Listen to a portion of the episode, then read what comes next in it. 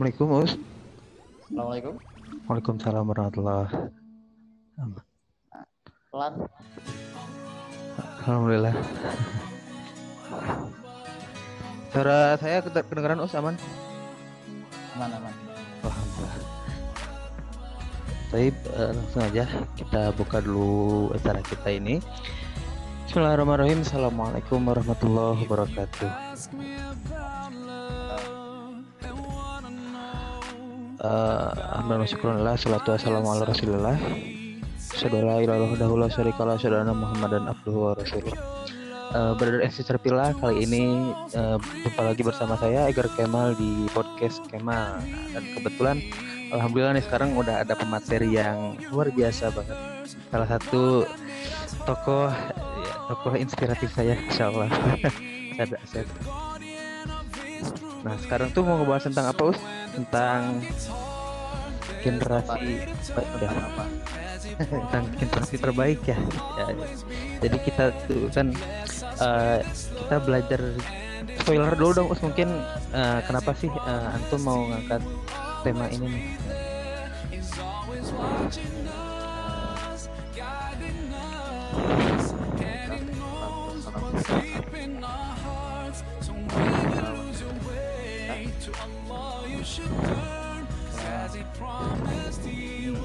Ya kan? sama tahu ya. Jago. jadi saya di sini sudah beberapa pilihan. Saya cenderung tertarik ke situ siap siap. Belajar dari generasi terbaik kita kemas gitu. Ya sebenarnya saya melihat dewasa ini generasi kita beberapa generasi khususnya yang mungkin itu kok kayaknya agak bingung Nah, uh, produksi karyanya itu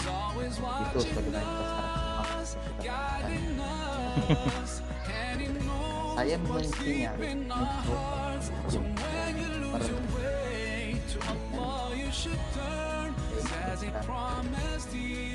figur yang terbaik.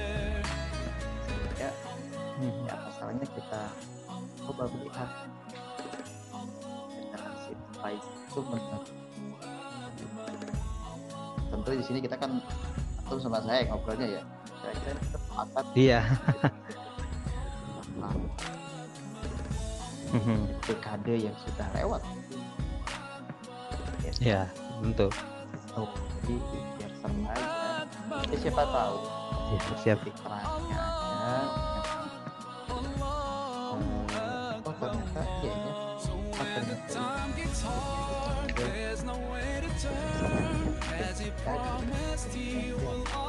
Oh alam ngobrolin aja itu ya bener bener.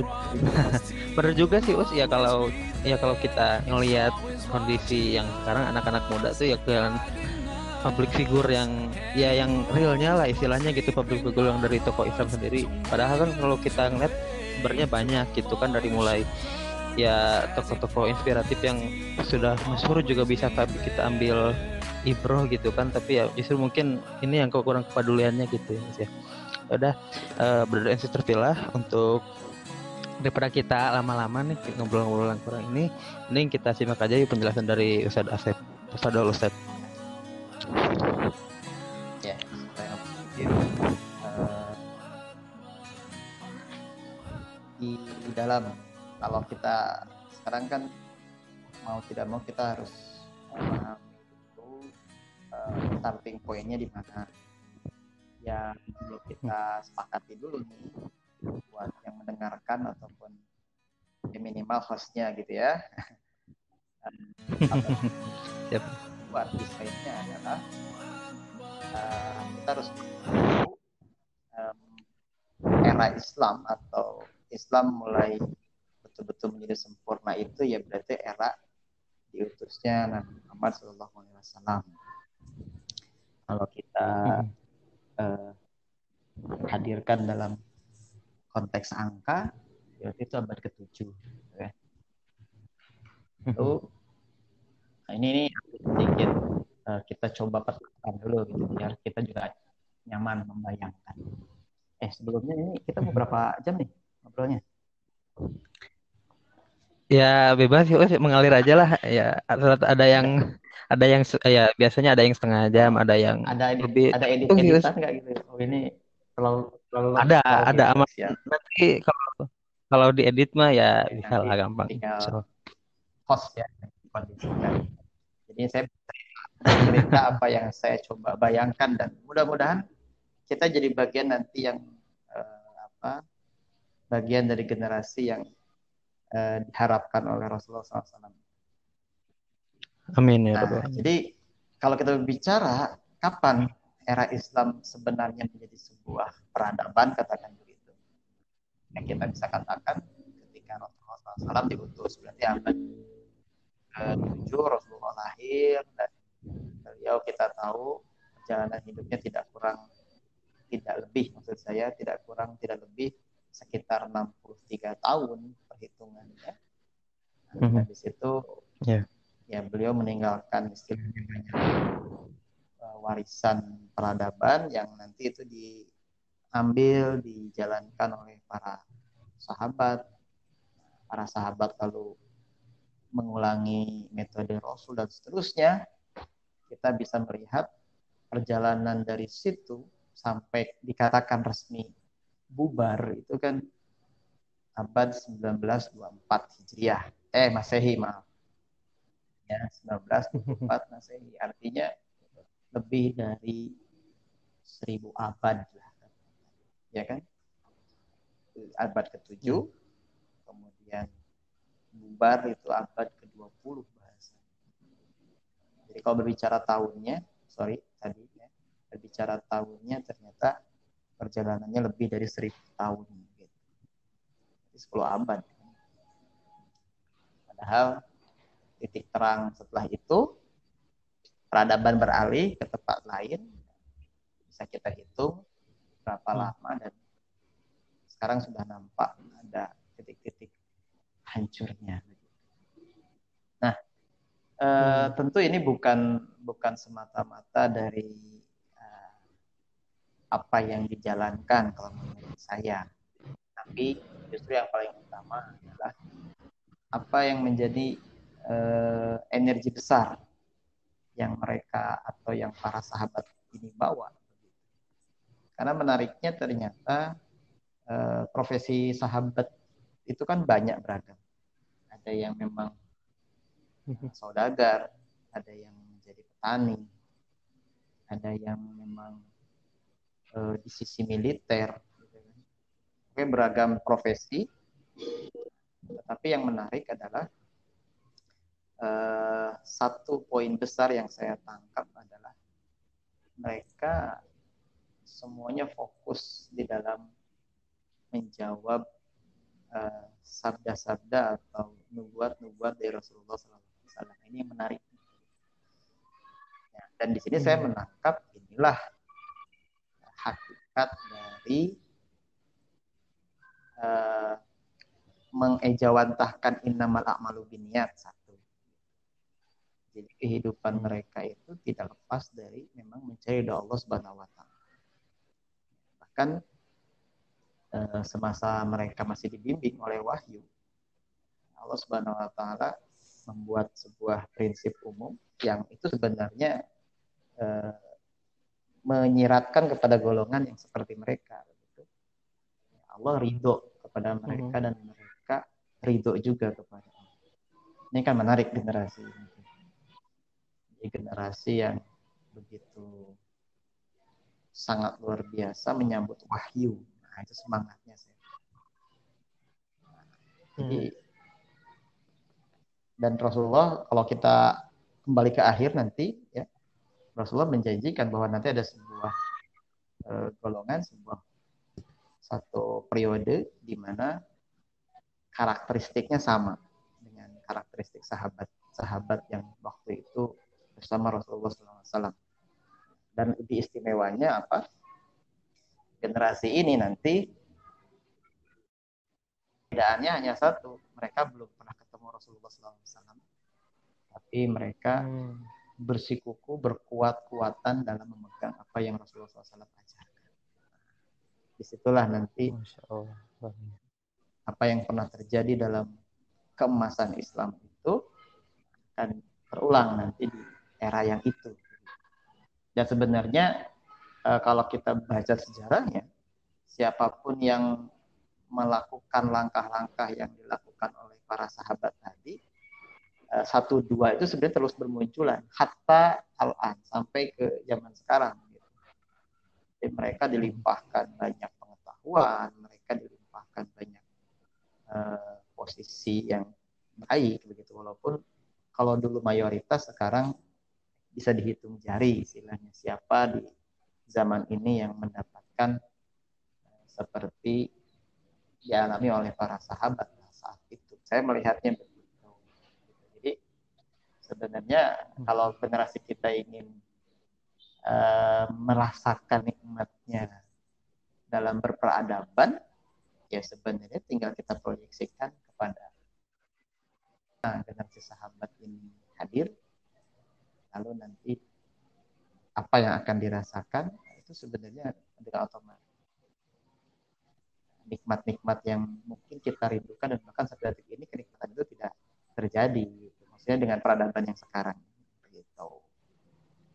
Hmm. itu kalau saya ngelihatnya Segar ya benar juga. Uh, kalau kalau ya ngelihat ya kalau misalnya mereka mengorelasikan sama yang saya sampaikan kan ya pemuda zaman sekarang ya, mungkin kurang diniatnya juga kali ya usia kalau misalnya disebut kurang niatnya juga kurang keikhlasan. Nah misalnya kayak menurut punya kurang ridho gitu ke Allah gitu. Jadi sehingga mungkin ada hasil yang kurang maksimal gitu kan kalau kita nge-review ke generasi-generasi sebelumnya gitu kan. Kayak generasi tabiin misalnya kayak munculnya imam madhab gitu kan berarti pengoptimalisasian antara keilmuan dan pemahaman mereka gitu antara Al-Quran Al-Quran ya wahyu lah mungkin ya Al-Quran hadis beserta keilmuan mereka bisa optimal gitu kan hmm. ya itu tadi kalau saya melihat eh, ada generasi yang bingung generasi hmm. yang bingung ya ini tidak terlepas dari PR PR yang merasa sudah paham maksudnya oh ini kita generasi bingung berarti harus kita luruskan. Karena bisa jadi memang kebingungan mereka memang itu dihilangkan atau di tidak mereka mereka tidak bisa mengakses itu. Hmm. itu sebenarnya secara garis besarnya. Walaupun sangat mungkin ada memang generasi yang menolak istilahnya ketika sudah hadir informasi yang baik kepada dia tapi mereka tidak mau ambil itu. Misalnya itu juga sangat mungkin ada. Tapi secara besar ya kita memang terbius oleh zaman ini, zaman di mana uh, eh, apa orientasinya memang sudah bukan lagi ke orientasi yang tadi adalah warosuli gitu ya. Orientasinya sudah tidak ke situ dan inilah ciri dari generasi atau peradaban yang yang kalau bahasa sekarang ya peradaban yang materialistis gitu ya. Artinya segala hmm. sesuatu dianggap sukses ketika uh, diukur oleh uh, sesuatu yang bisa dirasa dengan indera. Nah, ini kan juga hmm, ya. padahal ya kita tahu kalau kita ambil satu saja sisi dari ajaran Rasul tadi masalah niat ya. Kan hmm. tidak bisa kita ukur dengan sesuatu indera di sini. Mana kita bisa mengatakan bahwa kita sudah uh, apa niatnya sudah kepada Allah dan Rasulnya kalau hanya ukurannya dari misalnya sesuatu yang terkasat mata gitu karena itu permainnya di dalam hati dan dan jiwa istilahnya nah, kan hmm. ada hal lain yang perlu dipersiapkan juga yang itu tidak terukur dengan yang materi.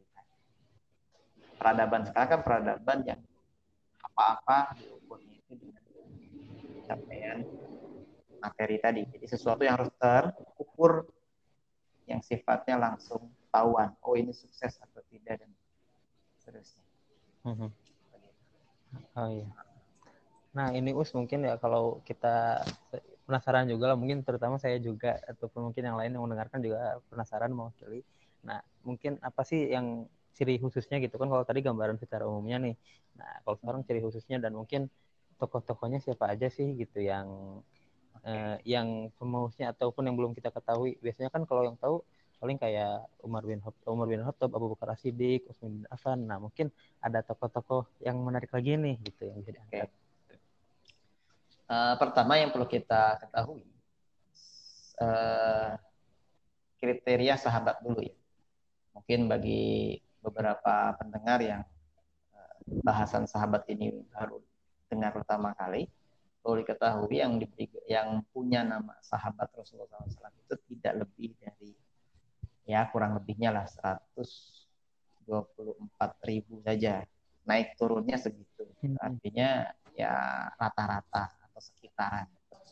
Ada yang mengatakan cuma 100 ribu ada yang mengatakan 100 berapa ya intinya kalau mau kita pukul atasnya ya tidak lebih dari 150 ribu para ulama sepakat Hmm.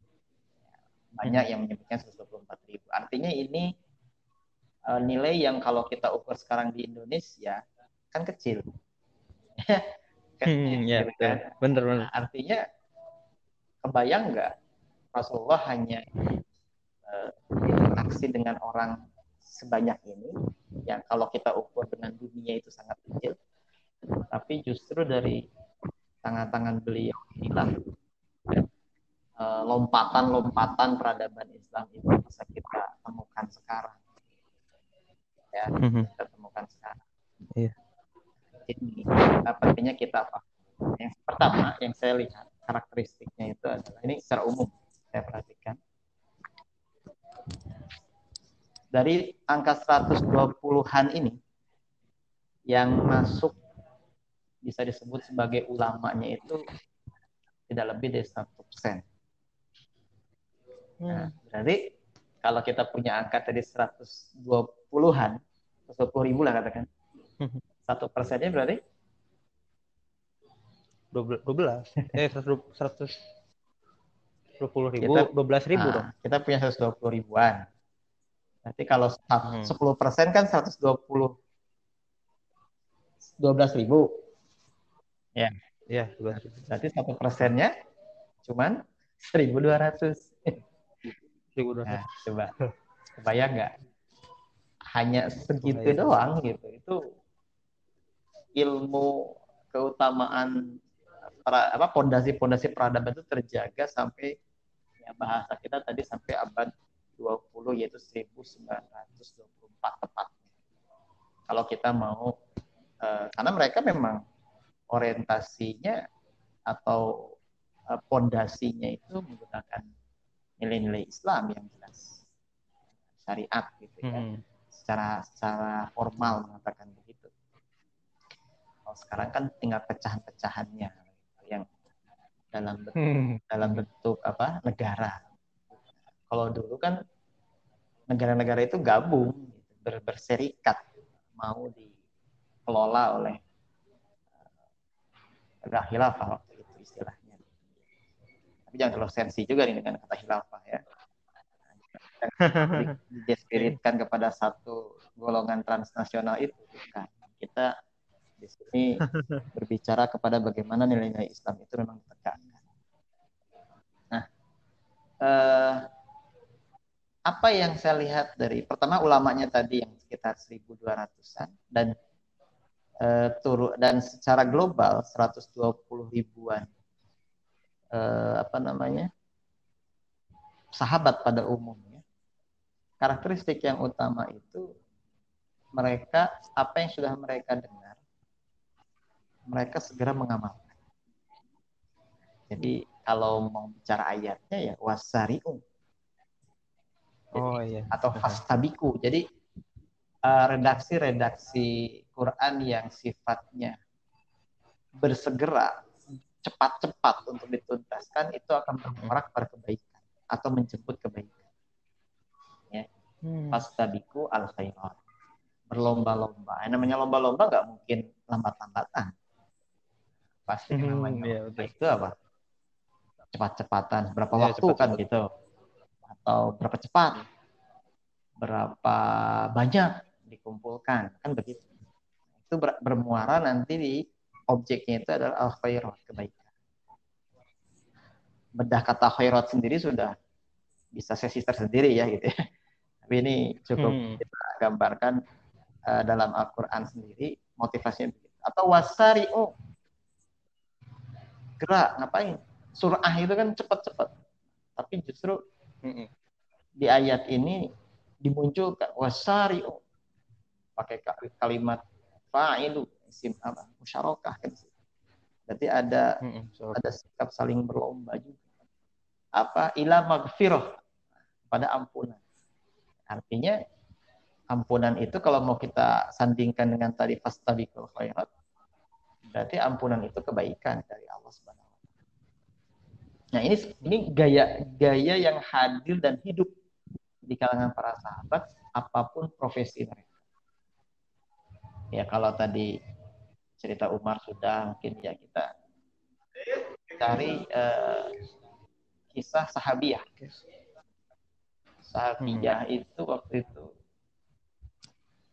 eh, namanya atau apa namanya? Beliau ini istri dari Abdullah bin Mas'ud. Hmm. Eh, sahabiah ini, sahabi. Oh ya, sahabiah itu apa? Sahabat perempuan.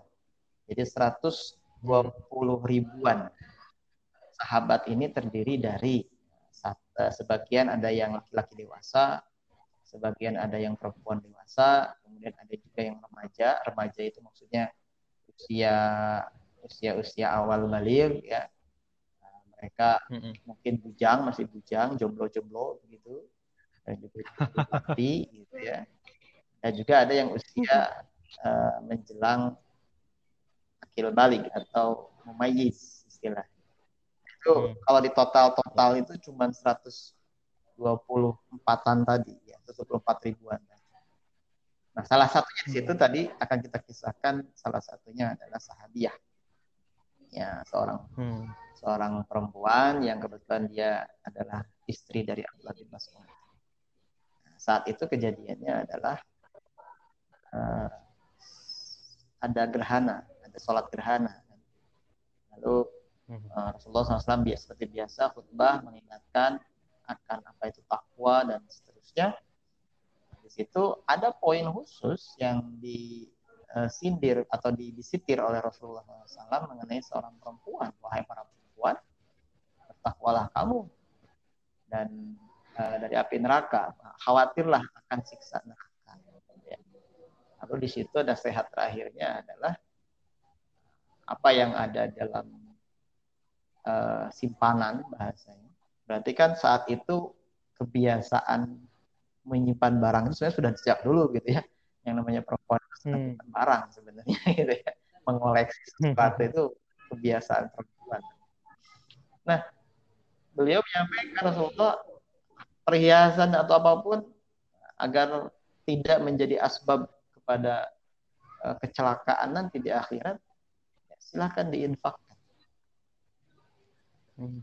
Luar biasanya pulang dari situ langsung masuk ke rumah, istri istri, istri dari uh, Abdullah bin Mas'ud ini dan kita juga tahu ya Abdullah bin Mas'ud itu adalah salah satu ulama juga yang menjadi salah satu sumber ajaran Islam bil khusus dalam masalah Quran gitu kan dan tafsir. Hmm. Nah, beliau ini yeah.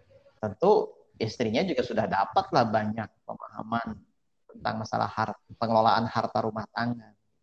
Dan kenapa itu saya sampaikan? Karena dalam hadisnya ini dan riwayatnya ini uh, Abdullah bin Mas'ud tidak tidak berkatanya begini, eh itu harta jangan dikeluarkan nggak begitu, tapi mau dibawa ke mana harta kamu? Artinya itu memang sudah harta yang jelas-jelas milik dari uh, istrinya beliau tadi, ya istrinya. Hmm. Ya, apa yang ingin saya tangkap di sini lihat gaya menyambut apa yang disabdakan oleh Rasulullah SAW. Jadi ketika ada perintah, hmm tanpa berpikir panjang langsung laksanakan, langsung laksanakan. Nah, gitu. Atau misal Mhm.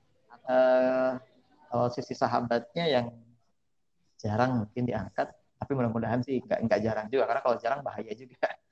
Kalau kita jadi kehilangan banyak kisah gitu. Itu gaya siapa? Abu Dzar Al Ghifari. Nah, Al Ghifari ini perlu diketahui Al Ghifar itu eh, adalah nama suku yang eh, sekampung itu perompak, eh perompak, perampok, begal. Apa yang sekampung begal. Ini Abu Dhar. Beliau Abu Dhar Al Ghifari.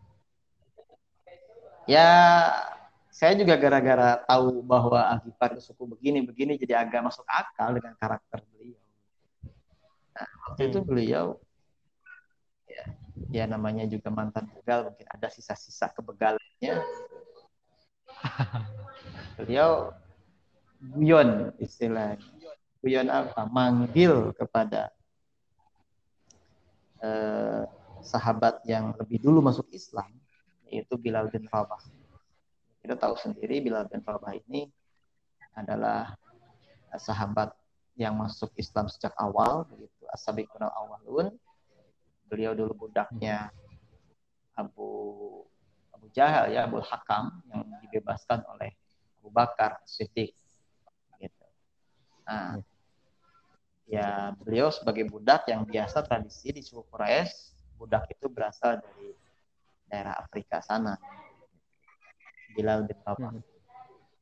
dan biasa Afrika terkenal dengan suaranya yang merdu juga ya. jadi salah satu kehebatan Hmm. eh, suku Afrika itu suaranya lem, apa, nyaman yang ada riwayat eh, Afrika itu memang keturunan dari eh, Nabi Daud. Yang suaranya apa, merdu. Allah alam. Perlu perlu dibaca lagi kisah lagi gitu ya. Maksudnya keturunan Nabi yang suaranya bagus. Katanya kan eh, Nabi Daud. Nah lalu eh, apa namanya? Apa yang dijadikan ucapan waktu itu? Adalah beliau mengucapkan pada bila ini wahai anak budak hitam.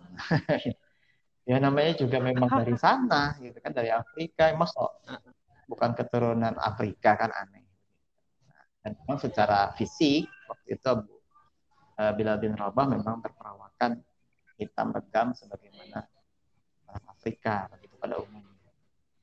Nah, Bilal tersinggung memang di situ, tapi beliau menahan lalu apa namanya cerita kepada Rasulullah SAW. Mengadu lah gitu ya. Lalu Rasulullah memanggil Abu Dhar. Wahai Abu Dhar, sini. Kamu benar ngomong kayak begini.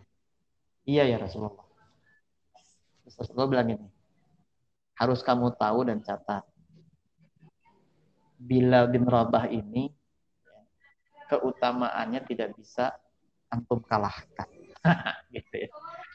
Wah, dengar kata itu, maka Abu Dhar langsung dengan bersegera memahami bahwa ucapannya itu adalah penghinaan kepada Bilal bin Rabah.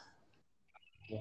Dalam perspektif dia awalnya waktu itu bukan penghinaan biasa aja itu guyon. memang benar kan gitu. Ya memang fakta gitu kan Hmm. tapi tidak juga harus begitu kan. Hmm. Karena eh, dia suku Gifar dan dia sekarang paham bahwa itu adalah sebuah penghinaan maka Abu Dhar paham sebuah penghinaan di tanahnya atau di kampungnya itu adalah dengan menjatuhkan wajah di tanah lalu diinjak. Atau seseorang kalah bertarung mungkin begitu. Lalu oleh musuhnya itu yang mengalahkannya kakinya di atas kepala dia. Yang di mana kepala dia itu nempel di tanah. Abu Dhar langsung menjatuhkan kepalanya ke tanah lalu sambil berbicara wahai Bilal tolong injak kaki saya apa kepala saya. Gitu. Jadi Hmm. apa? Kalau kamu merasa terhina maka hinakan lagi lah saya. Daripada saya harus menanggung kesalahan ini. Nah ini semangat untuk tadi. Wasari'u ila magfirah karena Rasulullah sudah menjelaskan bahwa kebaikan Bilal sudah tidak bisa dikalahkan oleh ente. Oh ente baru masuk Islamnya di Madinah kok. Gitu. Sedangkan Bilal saat orang bersembunyi, saat orang uh, apa penuh kewaswasan, Bilal merasakan uh, bagaimana kekuatannya untuk menjaga syariat atau keislamannya saat itu kan dengan kita tahu kisahnya yang sangat fenomenal ahad, ahad. Nah ini gaya-gaya para sahabat itu seperti ini.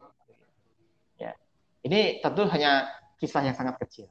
Kalau kita mau hadirkan yang lain, wah luar biasa sebenarnya bahwa karakteristik umum para sahabat baik yang ulama ataupun bukan adalah ketika di situ ada kebaikan maka mereka akan hadir.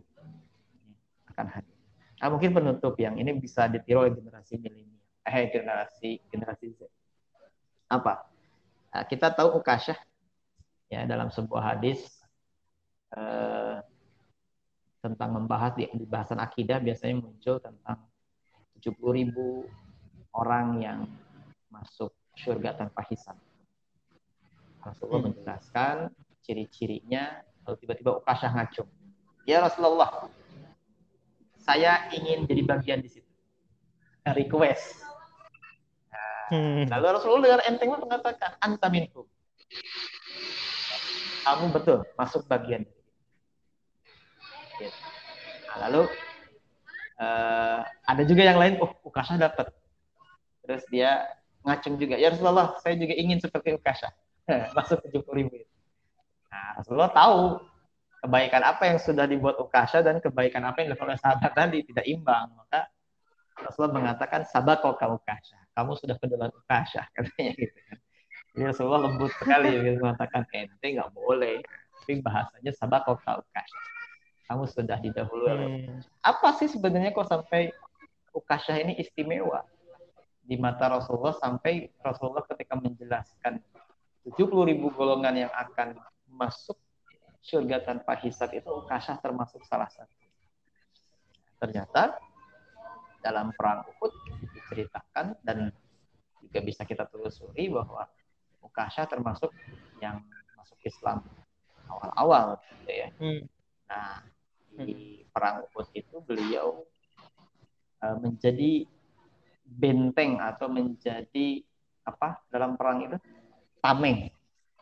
Tameng bernyawanya Rasulullah SAW bisa bisa kebayang saat ya perang Uhud kan chaos ya.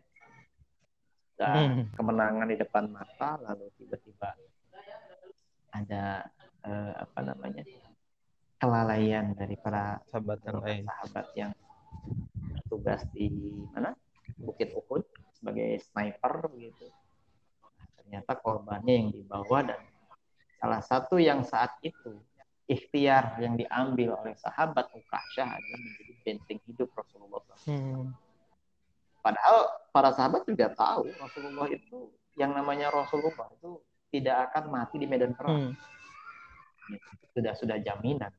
Artinya sebenarnya kalau Rasulullah biarin aja nggak bakalan meninggal, bakalan wafat di medan perang. Buktinya juga kita melihat Rasulullah wafatnya di kamarnya kan istilahnya dalam ada fase sakit dulu lalu wafat bukan di medan perang.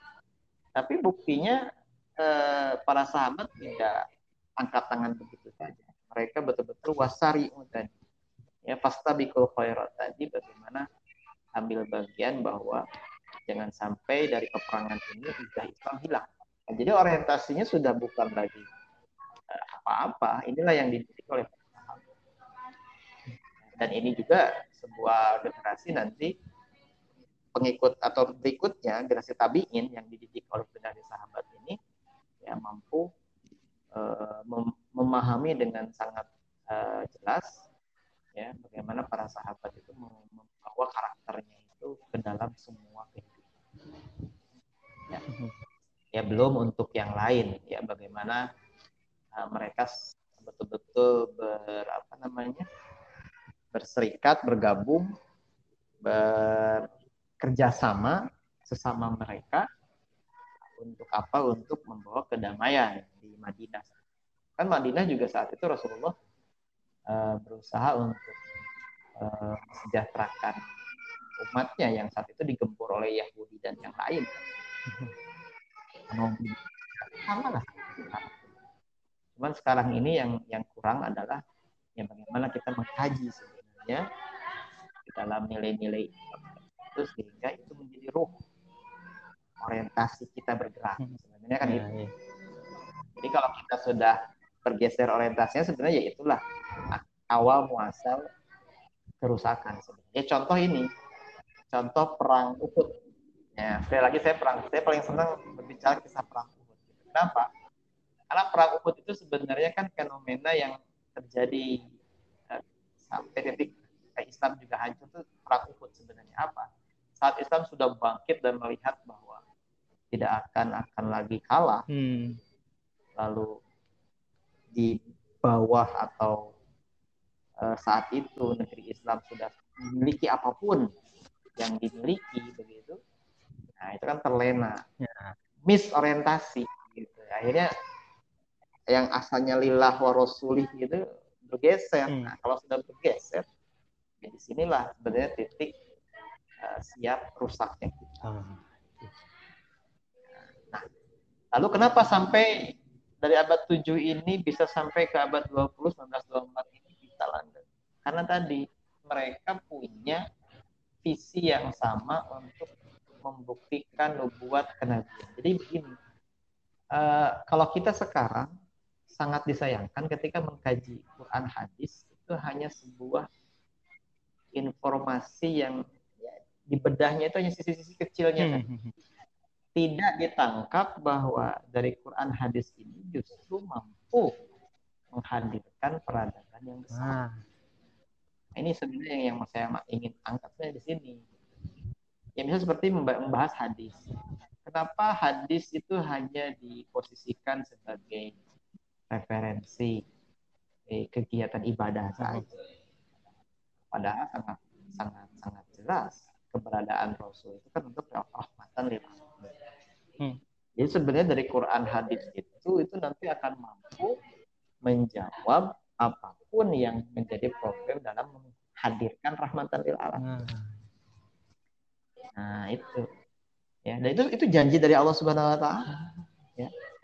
Nah, masih nyambung dengan perang Uhud. Jadi ketika perang Uhud itu eh, bubar eh, kalah Islam. Eh, Allah kan lalu menurunkan eh, suratnya, ya, ayatnya yang isinya itu adalah kembalilah ke orientasi yang benar. Hmm. Apa orientasi yang benar itu? Yang pertama, yatlu ya ini saya ambil satu, salah satu narasi yatlu alaikum ayatina Hmm.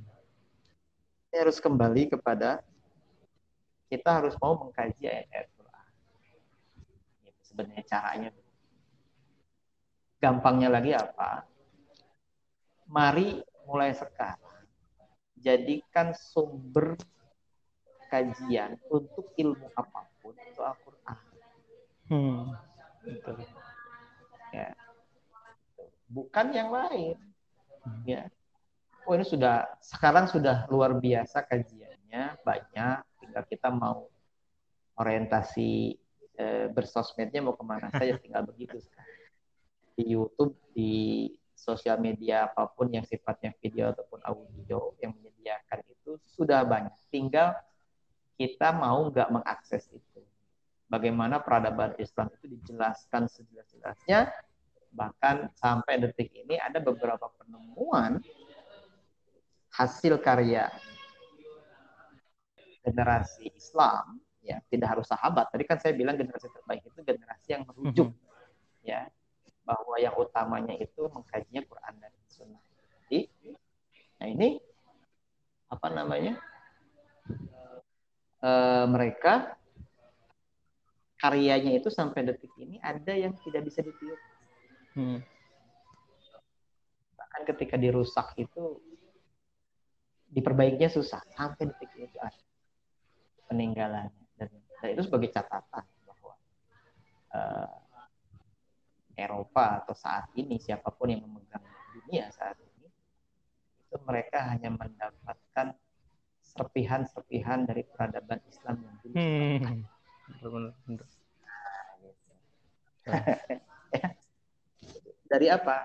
Hanya dari 124 ribu sahabat bergerak menyebar pada penjuru dunia yang hampir sampai uh, data sejarah mengatakan 20, 2 per 3 2 per 3 belahan bumi ini ketika Islam yang pegang betul-betul cerah ya.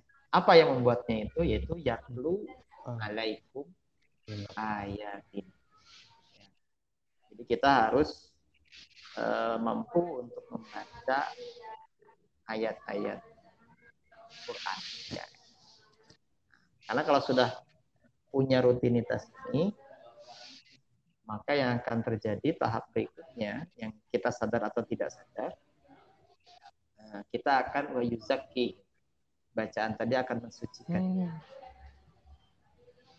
Gitu ya. bisa kita tes sekarang dulu saya sebenarnya agak senang dengan gaung one day one hmm. ya. Kalau Pak proyeksikan kepada hadis Rasul ternyata one day one piece itu adalah gaya minimal umat Islam kalau memang ingin bangkit menjadi sebuah hmm. Hadis Rasul begitu ketika ada sahabat yang khatam uh, dalam dalam sehari itu sekali istilahnya dia menghatamkan membaca ya, bukan bukan hafalan. Walaupun membaca di sini kalau zaman dulu plus hafalan. Gitu. Kalau zaman sekarang oh udahlah kita proyeksikan membaca.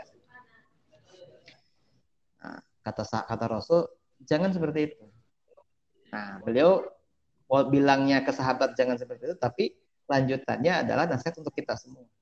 Kata Rasulullah, cara kita memperlakukan Al-Quran adalah yang pertama, yaitu membaca Al-Quran satu hari satu hmm. satu hari satu hari jadi dalam hitungan hijriah nanti hatam satu bulan ya jadi hat para sahabat ini loh as tapi kami masih mampu ya Rasulullah nah, kalau masih mampu naik level 2 dan ini saya perhatikan di beberapa memang ada yang mampu sebenarnya untuk melakukan -hmm. apa yaitu membaca uh, khatam dalam seminggu. Hmm. Artinya kalau kita kalkulasi berarti satu hari sekitar lima atau sampai enam tilawah tilawah saja lah tidak usah pikir hafal dulu hmm. tilawah targetnya apa karena kita ingin masuk tahap dua apa yuzaki yuzaki Nah, lalu yang ketiga, kalau ma masih mampu, khatamkanlah Al-Quran dalam tiga hari. Hmm. Ya, satu hari sepuluh. Wow. Nah, ini sebenarnya kalau memang dijalankan, tidak akan menghabiskan 24 jam. Hmm. Hmm. Kalau kita bertanya, susah Ustaz. Saya mau hatam satu juz sehari aja susah. Berarti memang interaksi kita. Ya. Dan ini kalau tilawah kita ingin kita gantikan bisa dengan cara apa? Murojaah hmm. hafalan. Karena insya Allah murojaah hafalan itu akan mengulang-ulang dan sangat mungkin lebih dari kalau hitungannya halaman satu juz itu adalah 20 halaman. Itu bisa jadi lebih dari 20 kali diulang itu berarti sudah satu juz sebenarnya ketika dia hanya mengulang satu halaman. Jadi kalau kita mau masuk ke dalam tahap uh, dibersihkan, ya, dibersihkan diri kita itu, ya kita tuntaskan membaca membaca atau memurojaah hafalan kita lebih dari sekali, ya. Oke, 20 dan seterusnya. Nah, setelah itu baru nanti kita ketika masuk ke dalam uh, yu'allimukum yu'allimukum wal hikmah. Hmm. Jadi nanti akan mengkaji Al-Quran dan hadis di situ maknanya. Karena jiwa kita sudah bersih, jiwa kita sudah tersandarkan, itu nanti orientasinya insya Allah bukan materi. Orientasinya bukan untuk nanti kalau berbicara pengetahuan luar, eksploitasinya tidak akan uh, kepada hal-hal yang merugikan. Hmm gitu ya dan efek berikutnya nanti wa yu'allimukum malam takun Hmm, kalau sudah ilmu agama itu utuh ketika nanti orang ini loncat kepada lintas ilmu pun Allah akan bukakan maka tidak heran uh, umat Islam di periode Andalus Hmm, misalnya kita sebut itu mampu membuat Andalus itu terang benderang di saat Eropa gelap gulita. Iya. Ya, ada sebuah kisahnya ini perbandingannya antara gelap gulitanya Eropa dengan eh, terang benderangnya Cordoba saat itu Andalus. Jadi saat di Andalus sudah terbiasa dan sangat biasa yang namanya dengan mandi Hmm. ya, dengan mandi. Ternyata Eropa saat itu sisi gelapnya ya dark age Mhm. itu itu mereka anti bersentuhan dengan Hmm. air. Sampai parahnya apa? Mereka itu mohon maaf ya, BAB-nya itu buang air besarnya itu sembarangan Iya. bukan di toilet lagi. Sampai digambarkan begini. Antum tahu sejarahnya heels itu? Sepatu Oh, kaki iya. tinggi itu? Gitu. Kenapa coba? Tahu nggak? Oh, Kisahnya? biar ini ya dah menghindari yang hindari karena kotoran itu kan karena betul ke mana-mana. Nah, jadi pertama sekarang kan jelek tuh pakai sepatu kaki tinggi itu merusak apa namanya otot bukan apa namanya merusak saraf sistem saraf. Ternyata dari sejarahnya pun bermasalah. Masalahnya apa?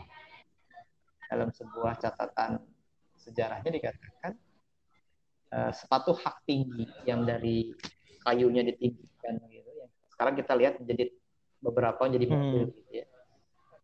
Itu karena memang nggak mau kena kotoran sepanjang jalan Allah. Iya. Jadi bisa kita bayangkan ya. saat itu Islam dengan peradaban yang menemukan sabun bisa mandi gitu kan segar pakaian juga luar biasa tapi di sisi lain dan ini catatan yang tidak akan ditutup oleh apa tidak bisa ditutup oleh siapa pun ini dunia tahu situasi ini saat ya. Bahasa gampangnya mereka untuk bisa bersih kayak sekarang itu belajarnya yang Hmm, Betul. Islam saat itu.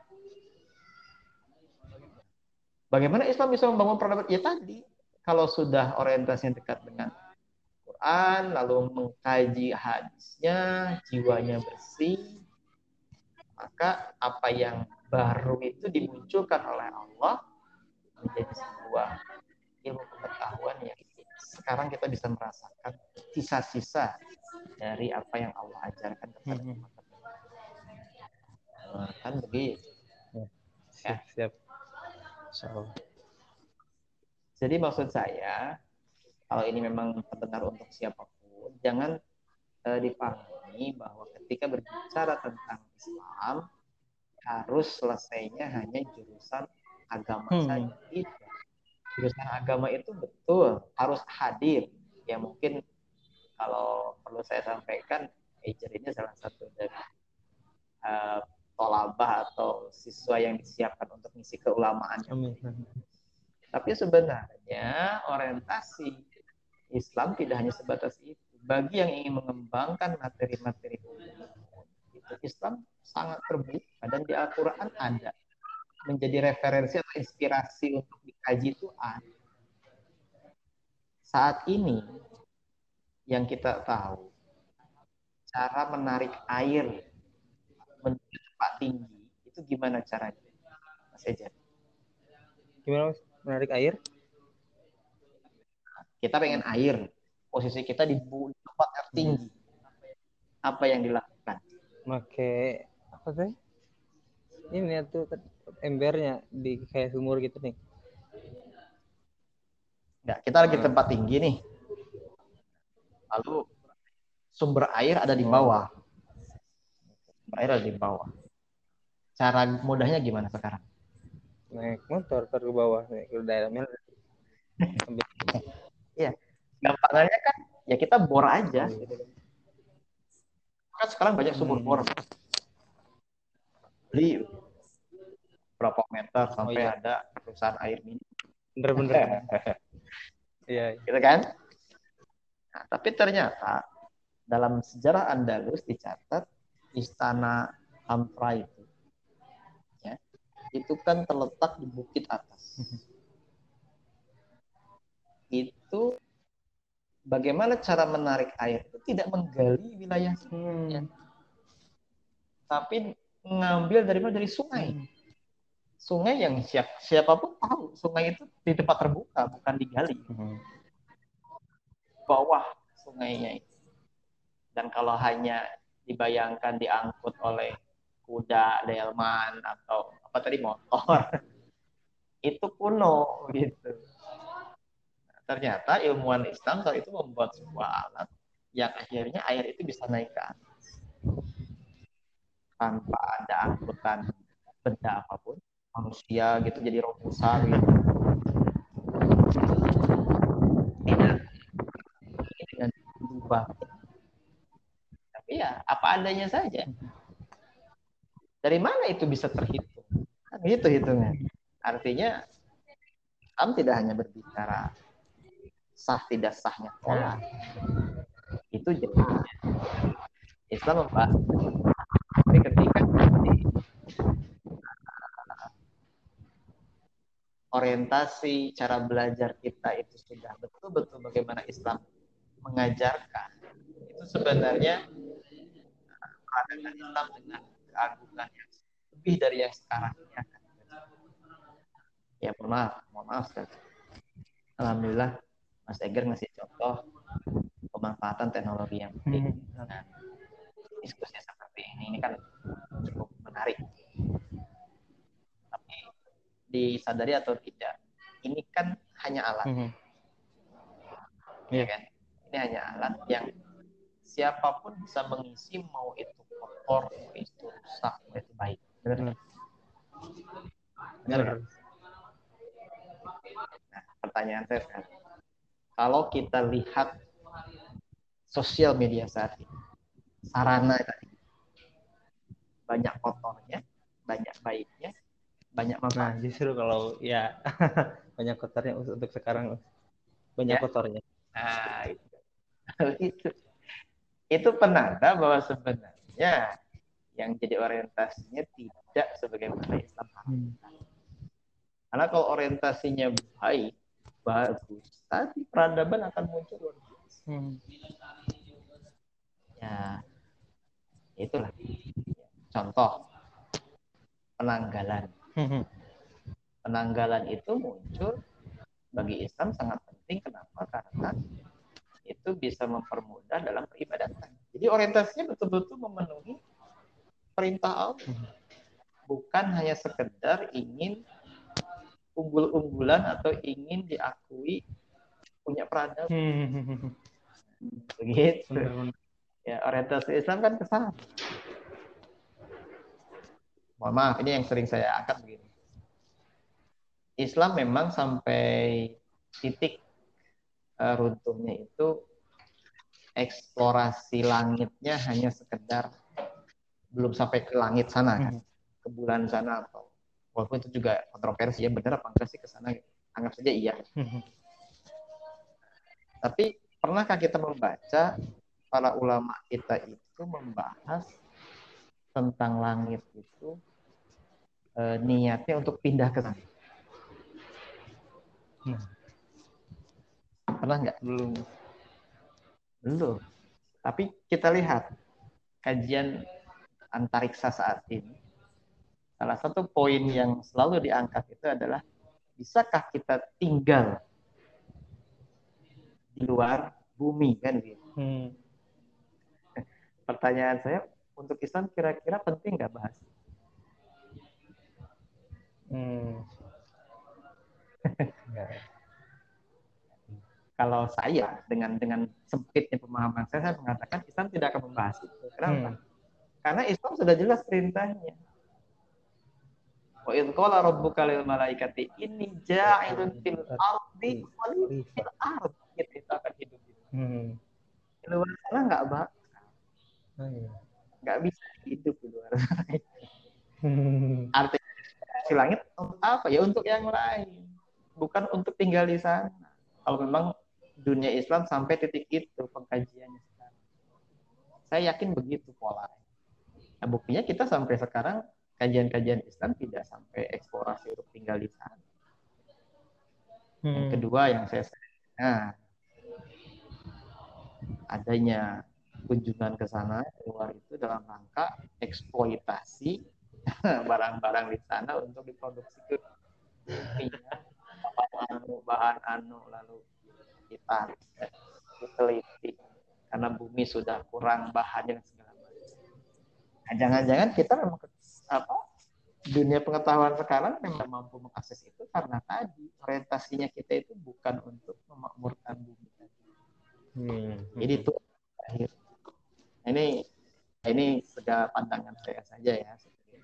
Ya, siap. Uh, saya melihat bahwa uh, kita kan semua sepakat rindu untuk hidup dalam damaian, rahmatan lil alamin, kemudian uh, penuh dengan kemakmuran.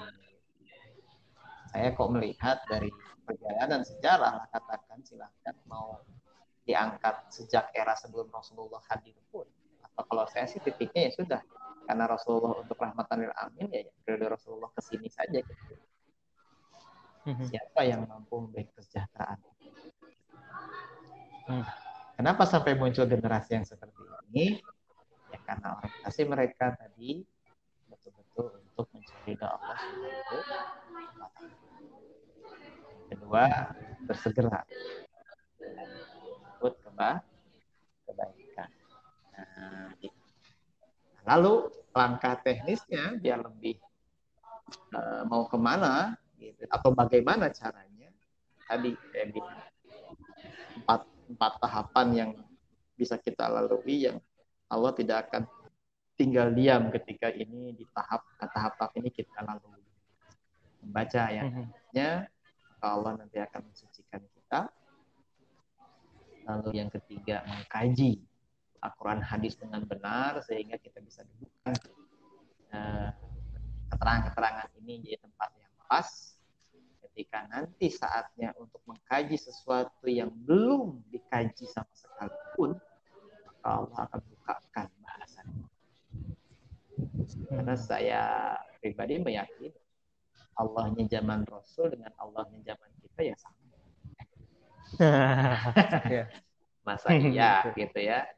Kita berusaha menjalankan seperti yang dulu zaman Rasul dan sahabatnya lakukan kok kita diabaikan? ah, saya rasa ya itu ini jadi ceramah sebenarnya bukan ngobrol ini jadinya. Saya kira. Gak apa-apa usah nah jadi gitu ya berdasar terpilah jadi kita ya saya juga ini ngeres nge, apa ngeresume ya ya. Jadi ya intinya kita ya mung mungkin yang pertama salah satunya juga merubah orientasi kita ya uh ya. Jadi kan ya orientasi kita biar lebih diutamakan ke tujuan asal mulanya kepada Allah dan kepada Rasulullah gitu dengan cara apa pun apa pun bidang keilmuan yang kita susuri gitu.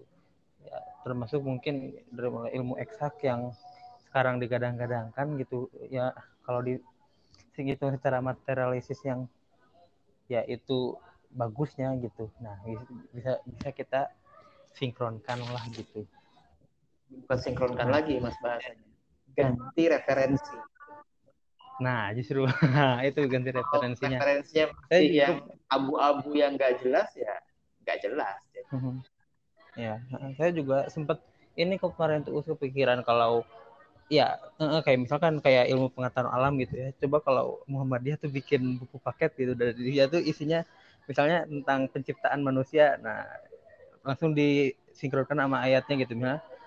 Uh, ya di, penciptaan manusia dari dari apa dari dari saripati itu kan langsung jadi apa nah kan itu bagus mungkin ya sebenarnya cuman ya sudah Egar yang melakukan tinggal cuman kitanya mungkin kiblat uh, kiblat ilmunya mungkin yang memang perlu digeser. Nah, ya justru kiblat ilmunya juga. Jadi, uh. Misalnya beginilah, kan dalam mata kuliah pasti ada buku induk referensi. Nah, itu Mhm. yang yang perlu diganti itu sebenarnya itu. Karena yang jadi bahaya adalah ketika institusi itu menghadirkan referensi yang tadi semi-semi ke abu-abu tadi kan ya juga bahaya. berarti banyak banyak juga ya usia kalau misalnya kita ya butuh bener-bener bener-bener pingin maju tuh mendalami Al-Quran mengkaji segala macam ya yang segala macamnya gitu mengkaji Al-Quran dan hadis dengan benarnya terus kita memurojaah secara rutin juga mungkin kiat-kiatnya gitu kan. Ya agar mungkin bisa sampai kayak tadi tahap-tahap tahap di mana bisa bisa suci dan bener bisa apa ya uh, optimal lah gitu ya kan apa yang ada dalam uh, ilmu keagamaannya uh, beserta sama keilmuan yang lainnya gitu kan. Ya Jelas. itulah semangatnya terpilih gitu ya. Jadi pokoknya harus kita semangat perbarui niat juga. Apalagi kayak tadi kan dengar dari Ustadz gitu kan wasari ila magfirah ketika zaman dulu spirit sah zaman sahabat. Langsung ini kan kalau kita sekarang review anak-anak juga agak sulit ya maksudnya ya. Maksudnya kalau disuruh kayak gitu malah yang kalau peribahasa Sunda nama ngelayat lah gitu kan atau ya karena tadi kurang kurang Jadi, dihadirkan sosok-sosok ya seolah-olah itu dunia lain padahal sebenarnya nah. itu sangat realistis karena di sisi lain juga gini nah, sekarang kita kan dicekoki oleh uh, cerita fiktif ya tentang superhero yang kadang mustahil walaupun saya ke sini ke sini melihat hmm. cerita-cerita uh, fiktif yang beredar di Hollywood itu merasionalisasi diri. Ya. Hmm. seperti Spider-Man kan rasional betul apa si rasionalnya ketika dia sudah tergigit tetap aja jaringnya mah teknologi begitu itu kan sebenarnya dia rasionalisasi diri oh dulu kan muncul dari tubuhnya gitu. nah sayang sangat akrab dengan itu tapi di sisi lain kita abai dengan sosok Ukasyah tadi. Kebayang nggak Ukasyah itu? Hmm. Kokohnya badannya ketika dia menjadi benteng. Misalnya kita yeah. Atau ketika kita ya Khalid bin Walid sudah sangat masyhur bagaimana tubuhnya itu penuh dengan uh, luka dari medan perang gitu ya. Atau mungkin sahabat yang lain yang hmm. kita juga sudah bisa baca lah di beberapa kisahnya kekuatan Ali bin Abi. Thalib ya. Otok ketika mereka mereka hadir menjadi pejuang dan menjahit di medan medan laga ini yang miss jadi kadang lupa. Ya coba saja lah nanti. Ya agar kalau ketemu dengan komunitas generasi Z ya yang masih usia SMA ke bawah lah gitu kali-kali tes case gitu. Sebutkan sekian sahabat. Nah, ya. kalau sampai KO berarti PR besar kita. luar biasa. Nah, ya benar-benar siap insya Allah jadi referensi juga mungkin iya. ya uh, sekian cukup sekian oke okay, ya. khairan Ustaz uh, atas ilmu luar biasa sekali ya jadi bisa didengerin aja ya nanti berarti terpilah betapa luar biasanya peradaban Islam jadi kita juga bukan sekedar membahas generasi aja justru nih malah ngulik-ngulik peradaban juga yeah. betapa Nah, lah luar biasa oh, peradaban Islam. Doang. Kalau dibandingkan ah, kalau kalau dibandingkan ya peradaban Eropa yang sekarang gitulah ya mungkin cuma serpian-serpian dikit aja. Mungkin cukup sekian.